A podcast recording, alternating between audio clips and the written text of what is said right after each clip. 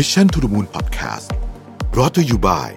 TMBAM Eastspring และธนชาต Fund Eastspring ผู้เชี่ยวชาญด้านการลงทุนในกองทุนรวมต่างประเทศ สวัสดีครับ ยินดีต้อนรับเข้าสู่ Mission to the Moon Podcast นะครับคุณอยู่กับรวิศ หาญอุตสาหะครับ วันก่อนผมอ่านหนังสือเล่ม A CEO Only Does Three Things นะฮะแล้วก็ไปเจออีก part หนึ่งที่น่าสนใจเกี่ยวกับเรื่องของการทำ culture ให้เกิดขึ้นในองค์กรนะครับเอย่างที่เล่าไปในตอนก่อนว่า culture จริงๆมันมีหลายหลายวิธี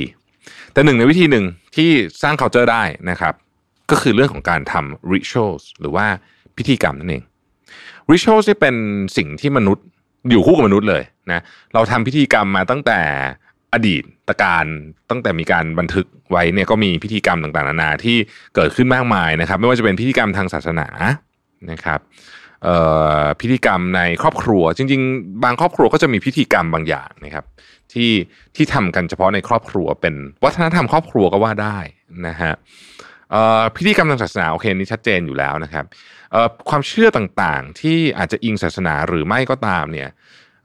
จริง ๆ ศาสนาเองก็ก็ก่อนหน้าศาสนาก็มีอย่างอื่นอีกนะที่เป็นริชวลต่างๆนะครับ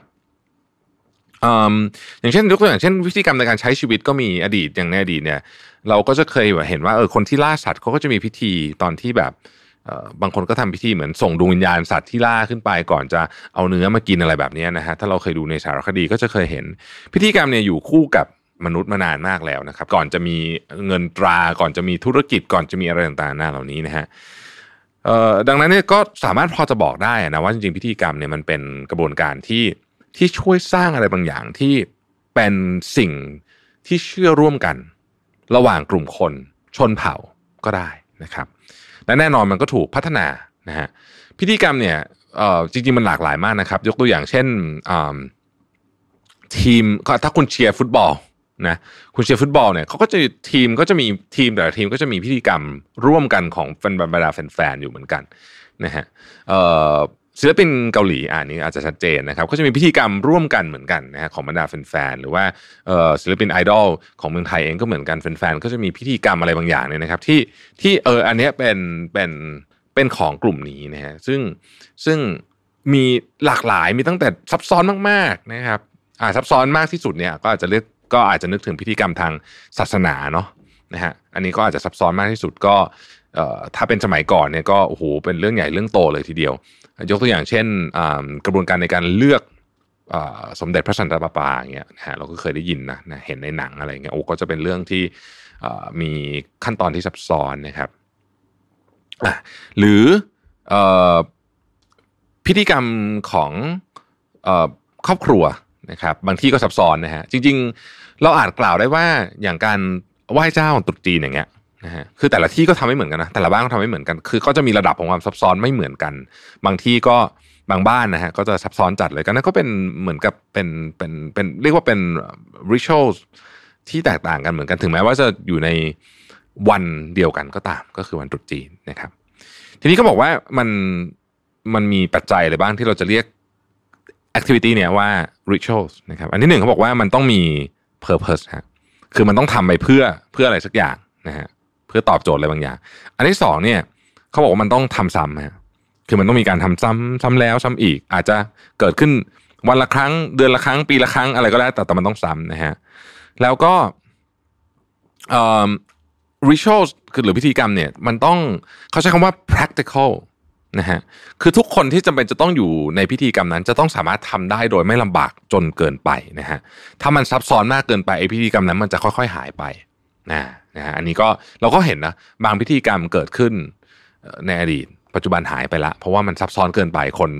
คนที่ไปร่วมพิธีกรรมเนี่ยเอออาจจะทำยากเกินไปนะครับ ซึ่งก็มีเรื่องราวที่น่าสนใจเยอะ ในนี้เขาเขียนไว้บอกว่า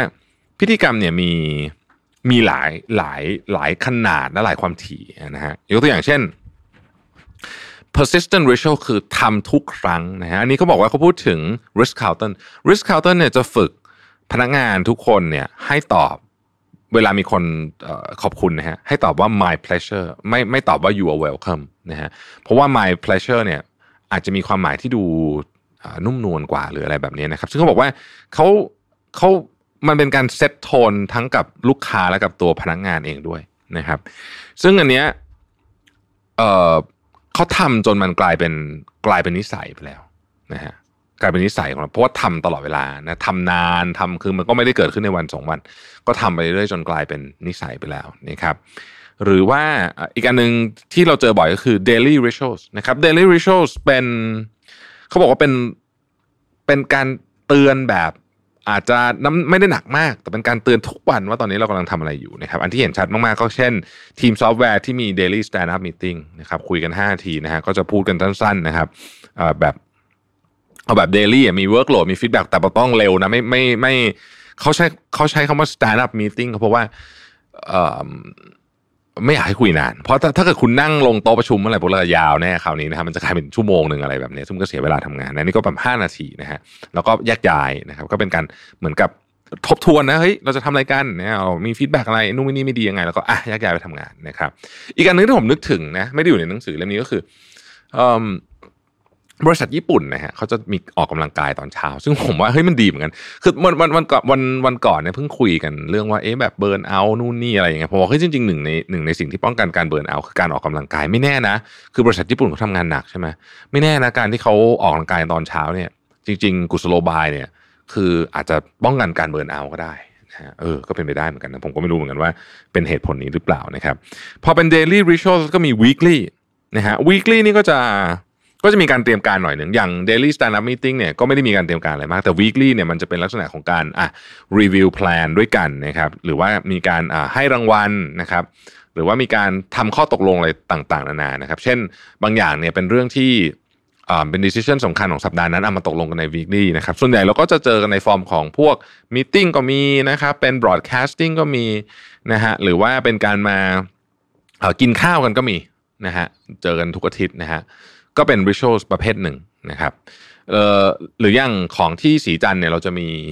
Tuesday donut นะก็จะเป็นขนมทุกวันอังคารอะไรเงี้ยที่เราที่ที่ทาง HR ทีมเขาจะเตรียมมาให้ทุกคน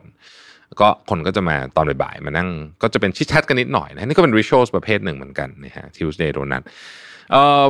ห่างไปกว่านั้นก็จะเป็น bi weekly rituals นะครับ อย่างเช่น town hall นะฮะที่สีจันก็จะมีสองอาทิตย์ครั้งนะ หรือว่า monthly rituals นะครับอันนี้ก็จะเป็นอ่าอันนี้อาจจะจะมีการเตรียมการใหญ่นิดนึงนะครับ monthly rituals อย่างเราก็จะมี